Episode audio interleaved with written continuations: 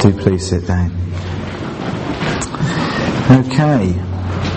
Well, we'll be looking at that passage that Chrissy uh, read for us from Matthew chapter 26. Uh, last week, I understand Jesus was arrested with Gloria Enright. No idea what Jesus and Gloria Enright were up to together that got themselves into trouble about them being arrested together, but there you go. Uh, for those of you who are thinking, what am I talking about? We put the theme on the front of the, uh, the welcome sheet, and last week was Jesus is arrested with Gloria Enright. That's your claim to fame, Gloria, isn't it? It's not a bad claim to fame to have, really, is it? But there we go. And this evening we're, we're looking at uh, what happened when Jesus uh, was accused.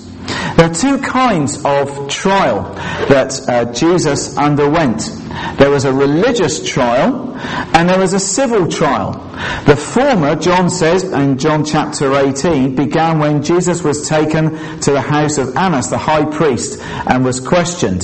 Then he was taken to Caiaphas, his son-in-law, where the Sanhedrin questioned him further. And maybe as you uh, read the, uh, the, the passage or you had it read, there was different things welling up from within you about, well, this doesn't feel right. I don't like what I'm, what I'm reading. I have to say, when you spend time studying a passage, I got really angry through this week because the, the, you know, we don't like things not being fair or not being just. This was, this was just so wrong. The whole setup, the whole, the, the way that the thing came about was just wrong. And I was angry because it was wrong. And why I was even more angry was that this, this was being portrayed by the people who were supposedly leading the people of God. Can I just get that out, you know, out of my system first? The, so that was the religious trial, which is what we're looking at here. The civil trial involved Pilate and Herod later. And if you actually add up the number of times that uh, that Jesus was bounced backwards and forwards between Annas and Caiaphas, and Caiaphas again, and Pilate, Herod, there was about six trials, six different occasions, all a complete con. And of course, we know that the result ended in Jesus' death. But we see there, firstly, those who'd arrested Jesus took him to Caiaphas the high priest where the teachers of the law and the elders had assembled. All these important uh, people. But Peter followed him at a distance, right up to the courtyard of the high priest. He entered and sat down with the guards to see the outcome. It was actually very brave for Peter to get as far as he did do. And uh, we all know that if we flick over the page that Jesus denied the Lord and as we, we, we've already looked at in a few weeks back, uh, some of the other gospel writers give us a very um, accurate picture of what went on and there was that, uh, that one moment where one of the gospel writers says about when the cock crowed and then Peter sees the, the eyes of, of Jesus looking at him, oh, how must this guy Peter uh, have felt? But all the rest of the disciples had fled. They were nowhere at all. Jesus had said, of course, that that would happen, but at least Peter had got so far, albeit that he was following at a distance. Of course, it's a lot safer to do that, isn't it? It's a lot safer to kind of keep your distance when you follow Jesus.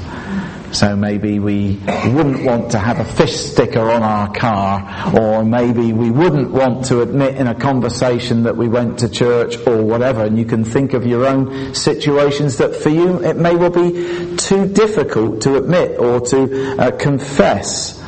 That following Jesus close up is a challenge, but that's what we're called to. To take up our cross and follow Jesus daily. Not to be people that follow Him at a distance. And I think there are times as I read that verse over and over where I've opted for a safer option. Yes, I'm okay with saying I'm a Christian or that I go to church, but really it's a lot safer to stand far back as opposed to be really right on the front line. I've got different views about people that would stand up on a soapbox and, and bellow out uh, uh, different words of challenge and of scripture to people on the streets in Dorchester or wherever else, but at least they're willing to go on the front line. Maybe for you, you've got a, a, particular thought about if we were to go knocking on doors as a church, and there would be some I know, and I could probably write down now who those people would be that would be willing to do that. They might not enjoy it, but well, count me in. Others of us, well, oh, that needs some prayer backing. That does, and of course it does. But I wonder if there are elements of our own following the Lord at times that we opt for that following at a distance. Just worthwhile to think about. I don't want to follow Jesus at a distance. I've just had my 48th birthday. I don't want to follow Jesus at a distance. Do you? Do you? Thank you, Ian. Ian doesn't. Peter, then we read, he sat down in verse 58 to see the outcome. He entered and sat down with the guards to see the outcome. Who knows what else maybe he could have done or should have done, and it's very easy for us to think about that, isn't it? But there are times when we've got a choice about doing something, or we can choose to do nothing. Some of us here are on email. Others of us are not on email, but you would get particular things through your letterbox of a particular uh, response that's required, and maybe from organisations like Tearfund or Care from the Family, or it could well be another social action project. Now, obviously, we can't respond to every single need, certainly financially.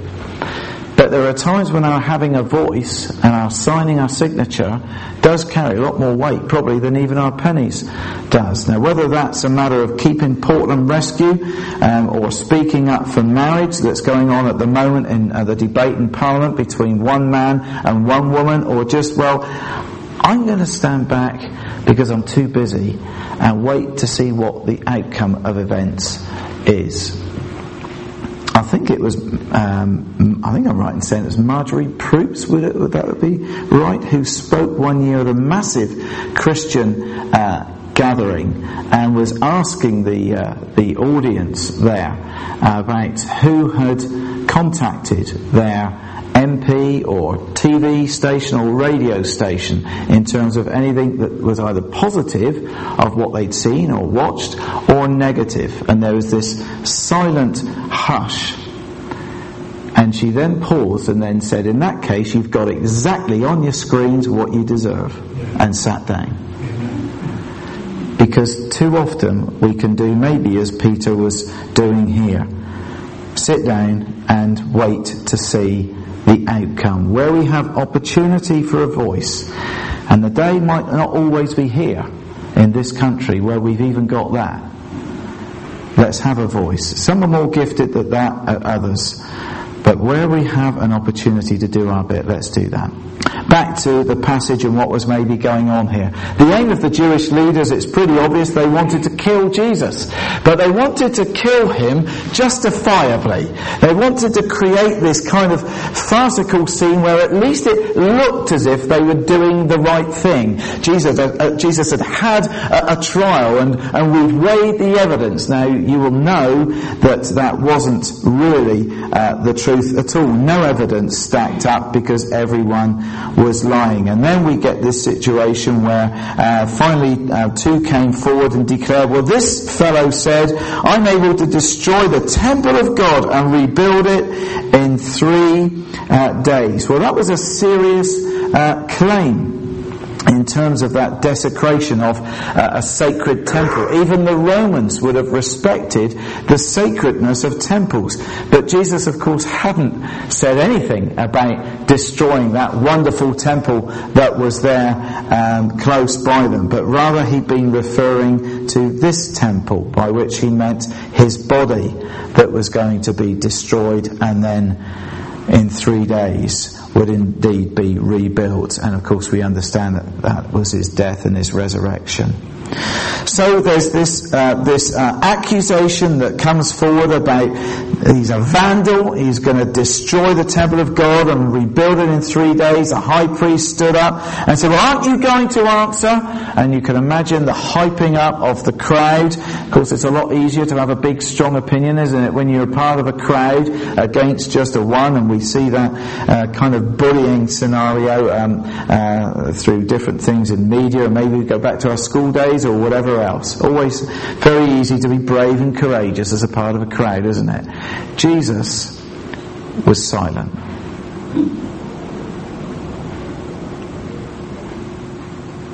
It's painful, isn't it? Just for about five seconds.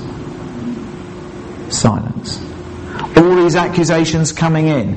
And maybe for some of us, I'm trying desperately hard to not look at any married couples here, but I, I pick up from time to time where there can be uh, an incredible sense of frustration where the one person, and that's not saying whether it's male or female, will be on at their spouse and their spouse is not really that kind of person. So they'll just be quiet and passive. I just want you to argue back! Then I can really have a go you. And there's something very powerful in silence. The silence, of course, was a fulfillment of Isaiah chapter 53, verse 7, about uh, being uh, being silent before uh, the, uh, uh, the, the, the, Let's look it up. Actually, I, I was going to uh, throw out the verse there, but let's look it up. I, back in Isaiah.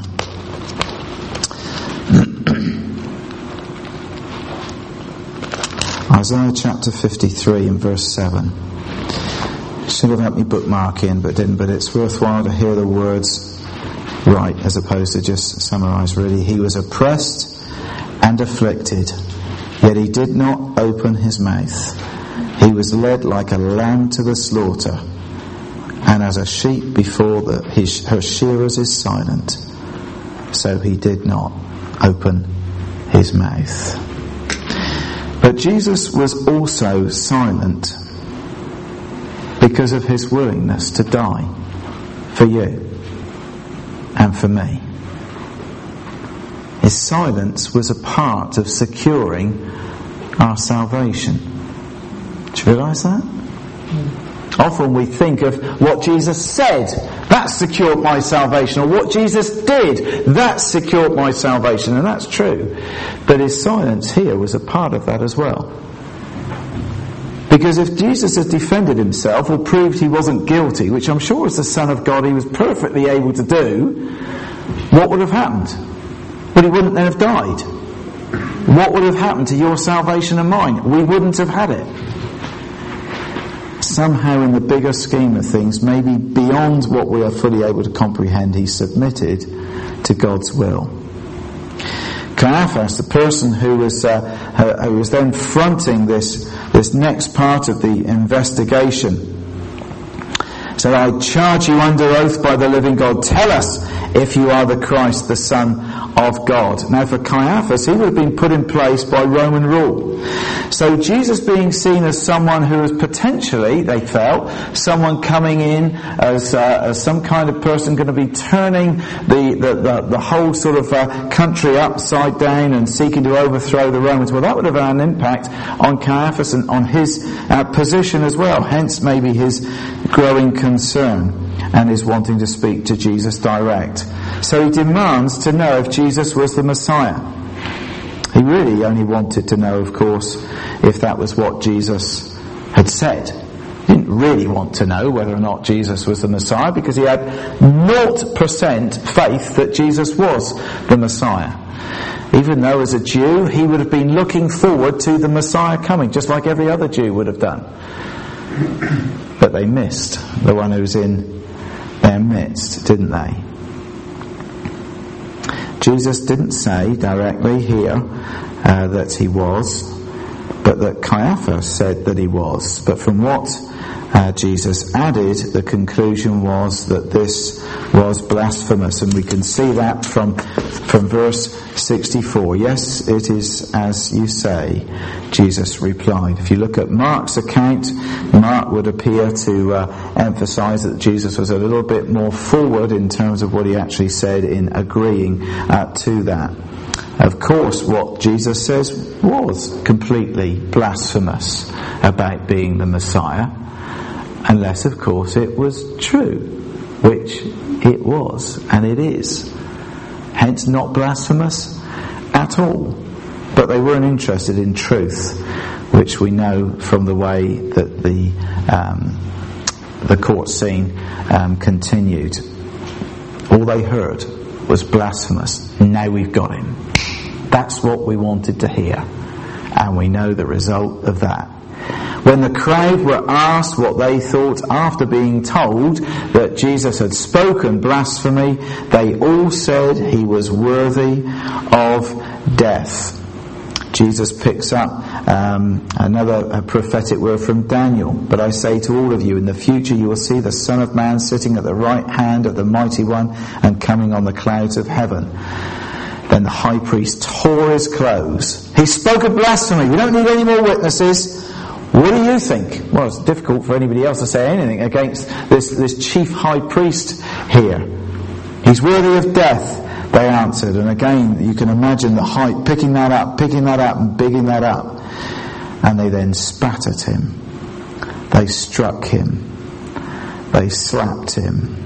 Mark said they also blindfolded him. So come on then, prophesy, prophesy. Who hit you? Who hit you? And again, I'm just enraged as I'm picturing this scene. This is my Lord. This is your Lord. How degrading, how humiliating. And yet he chose to go through that for me. Do you grasp that? If you do, then write it down on a postcard for me because I don't get it. Other than this immense wonderful God that we've got who loves us. And this plan that He decreed from since the beginning of time, this is a part of it. Maybe another verse from Isaiah comes to mind. Chapter 50, verse 6.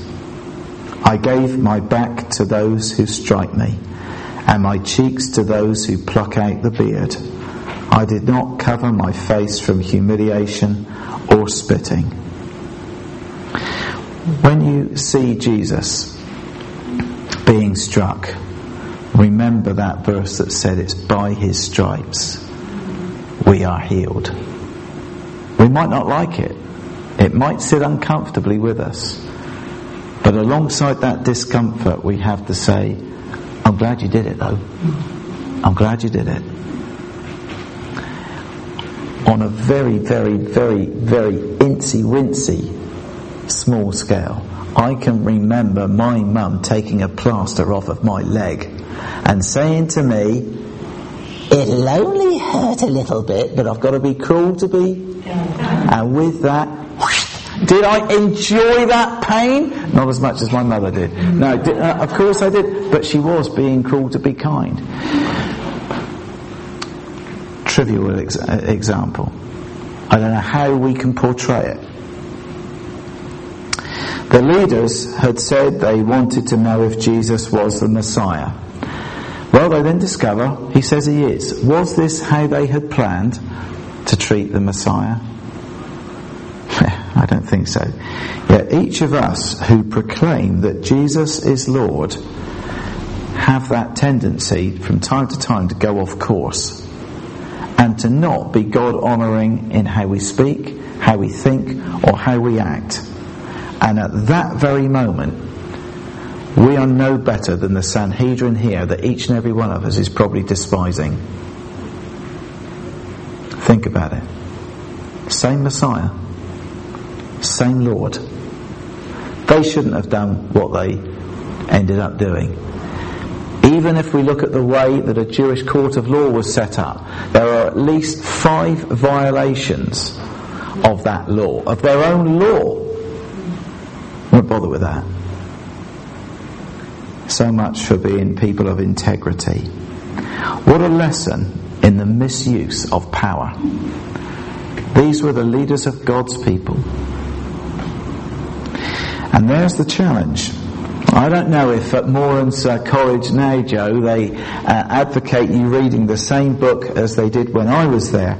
I know, 100 years ago or whatever. When I was at college, each Bible college student was given a number of books that were highly recommended. One of them was called Money, Sex and Power.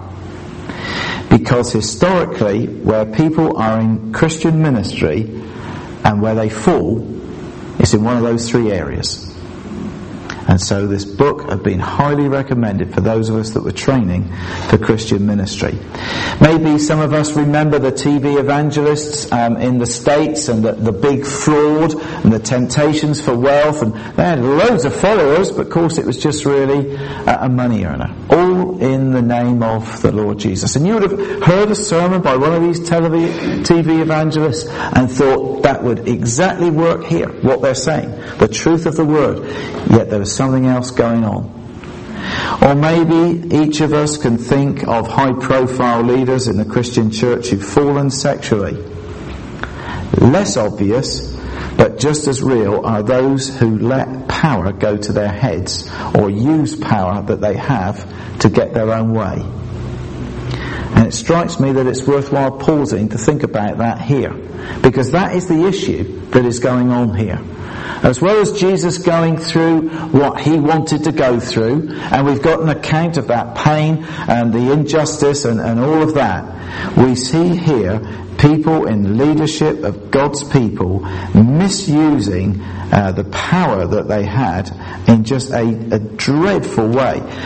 I recognize as a pastor of this church I have a degree of influence in this church. That's, that's not a bragging thing, that's a fact as pastor of the church. But it doesn't stop there, especially as Dave's now nodding his head like that, because Dave, you have a degree of power in this church as well. Dave is one of the other elders in the church. That is a position of power. And as I look around, Grace next week will be producing The Honeycomb, our bi-monthly magazine, which is fantastic. But it's a position of power. Because Grace edits that, John checks out the spelling and things like that, but there's a position of power because there's the word going out and there's an opportunity for influence. I think about Tim, chair of the trustees. The trustees would look to Tim, quite rightly so. He's a good guy. It's a position of power. I think of Kevin with the money bags. Kevin and Liz, we know, do a, a, great job. They hate being put on a pedestal. We would be embarrassed if we knew how many hours these guys did every single week. But they're also in a position of power and a position of influence. Glenda, who runs Dorchester Friends Indeed and oversees different people going into different people's homes. Incredible sense of influence. Power comes with that. Simon, youth pastor at the church you know, those of us with children and grandchildren are saying, off you go, Simon, and how they're discipled, how they're, uh, they're, they're taught, the way that they're taught, that's down to Simon's oversight and his nurturing and, and overseeing those involved in junior church. It's a position of power. Dave prayed for, uh, for Lisa earlier, who does uh, the, the welcome sheet. Just like Grace with the honeycomb, person in power. We don't get a copy of that welcome sheet until it's there on that Sunday morning. Lisa has the capacity to influence how many people are here week by week. Rich, who edits the website, amongst other things. Who knows what he's tapping away at and all that technical stuff he shoves on that most of us don't understand. You get lost on there. What a position of influence, power.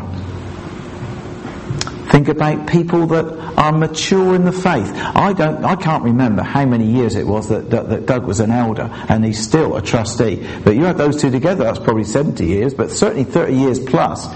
And people look to Doug, quite rightly so. Doug's been around. And the people like Ian, been around. And we look to those people and they're influencers. People of power. And we can keep going through, keep going through, keep going through. Chrissy, not been a Christian that long, she's married to the pastor of the church. Maybe if I speak to Chrissy, win her over, she can get my point of view through to the pastor. Position of power, influence. I quite deliberately mention a load of names. I could add on to it junior church teachers, life group leaders, because any person in a position of power to recognize we are under the same temptation that the Sanhedrin were here. And we can either dishonour God's name and His cause, or we can seek to do what we do in love. Every person who has some form of influence can be tempted to misuse the power that they have. Worse still is when people use spiritual words to, in some shape or form, cover up their own agendas or their manipulation. I've seen that. I've seen that. I've heard that. Dave's nodding. He's obviously seen that and heard that, and, and I guess some of us have here. What do I mean by that? What I mean by this is somebody that's got a particular viewpoint and they're adamant that that is what they want. Now that may well be of God or it may well not. But how can I actually make sure that that carries a little bit more weight? I know. I can say, you know, I really feel what God's been saying is, and of course if God has said it, it's very difficult to argue with that, isn't it? Because if we take a viewpoint that's different to that, well, I'm going against what God says. But what do you do when person A says, you know, I feel God's laid it on my heart that what we should do is this.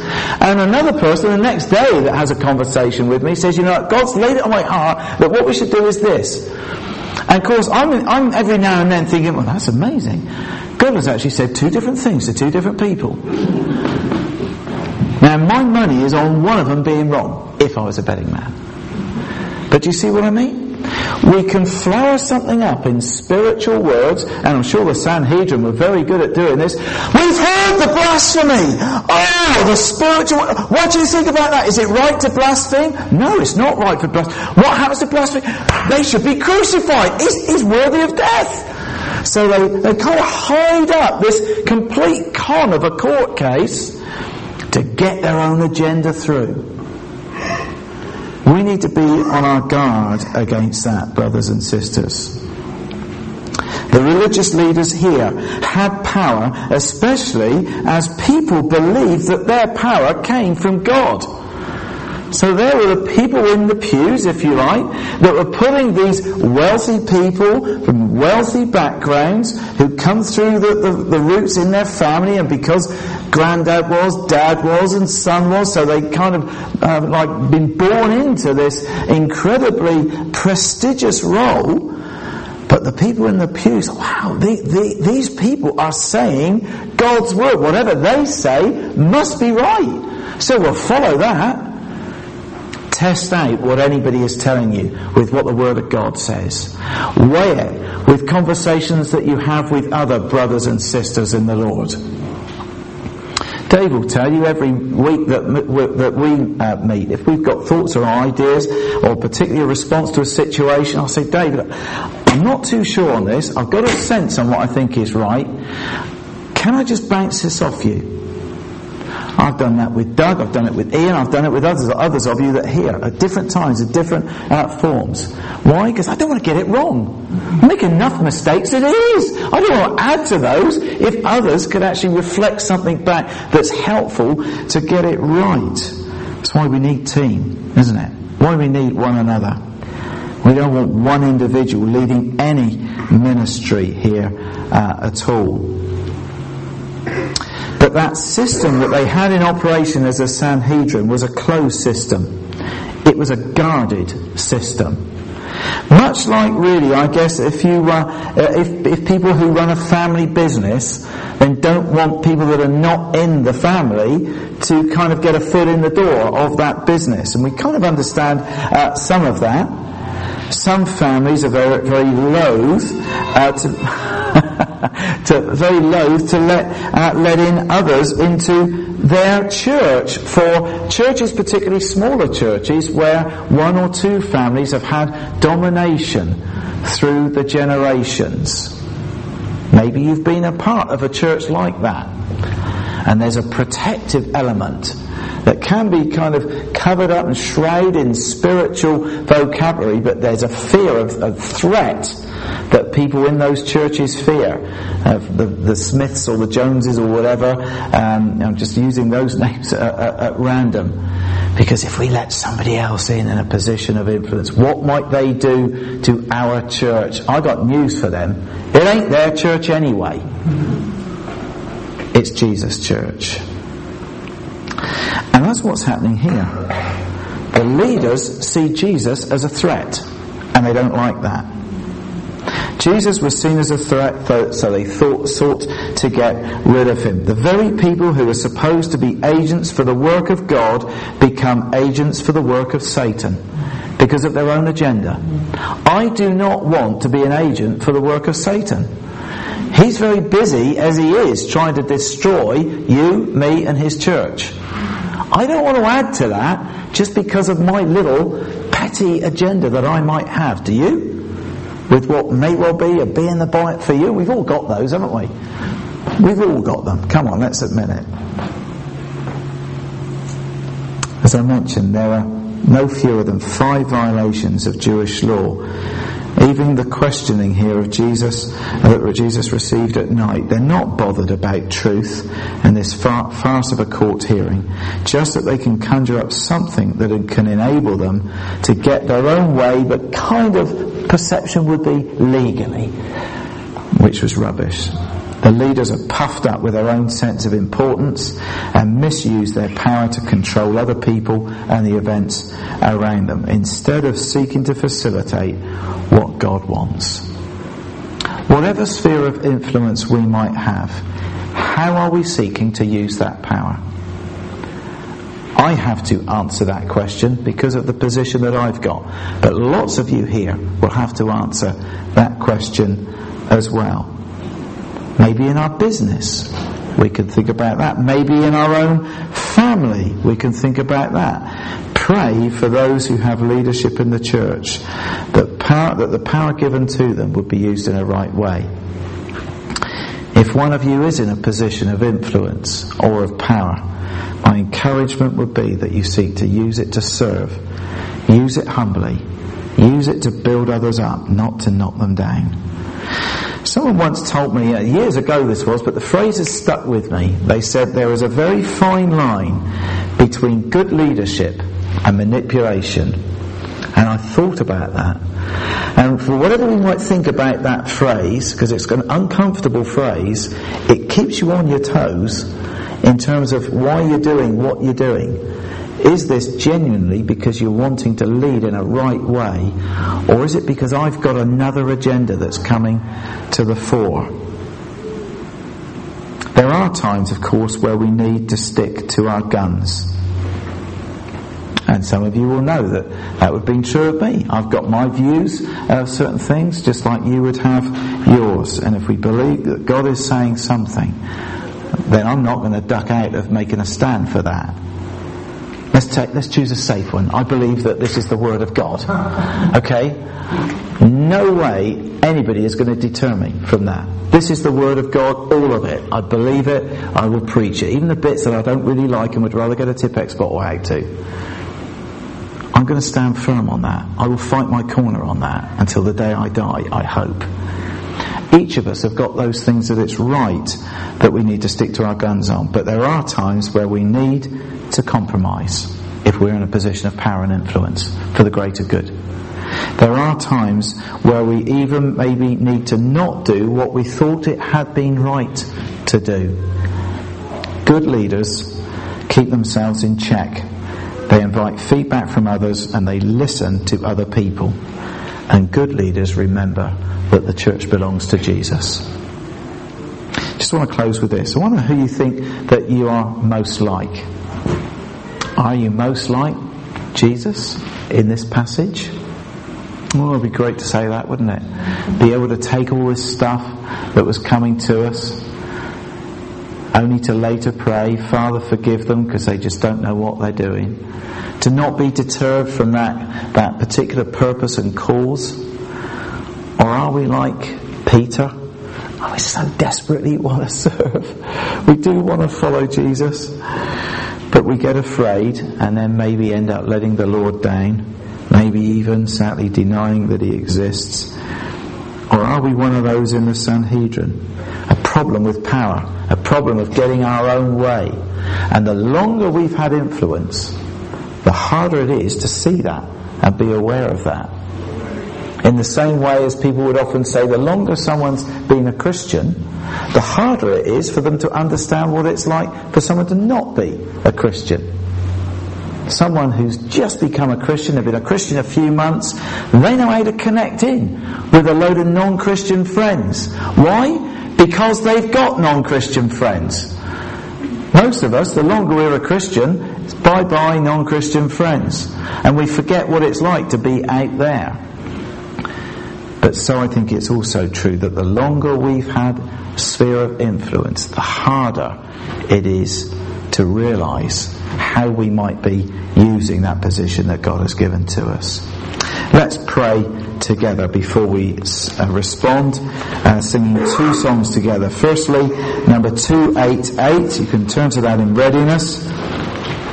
I need thee every hour, most gracious Lord. No tender voice like thine can peace afford. But let's pray because we do need the Lord, don't we, uh, to keep ourselves very much on the straight and narrow. Father God, uh, we do thank you for your word. We thank you for the challenges uh, that it uh, that it throws up. Lord, we. Um, we, do see that sense of uh, injustice that Jesus went through and we're angry about it. We're angry about it especially because of the people that were inflicting that injustice, not seemingly um, without any sense of guilt um, or, or bad feeling within themselves whatsoever. And yet, Lord, when we see how angry that we are getting at that, and justifiably so, we know that like the Sanhedrin, we have also had times where maybe we've misused power or we've acted in a way that has uh, really not been honourable to the Lord Jesus Christ. I know that's been true of me. And Lord, as we come before you now honestly and humbly, we know that it's true of each and every one of us. God forgive us. We do need you every hour. Meet us in our hour of need that we might walk with our God in a way that is humble and right, that we might act justly and love justice. In Jesus' name we pray these things. Amen.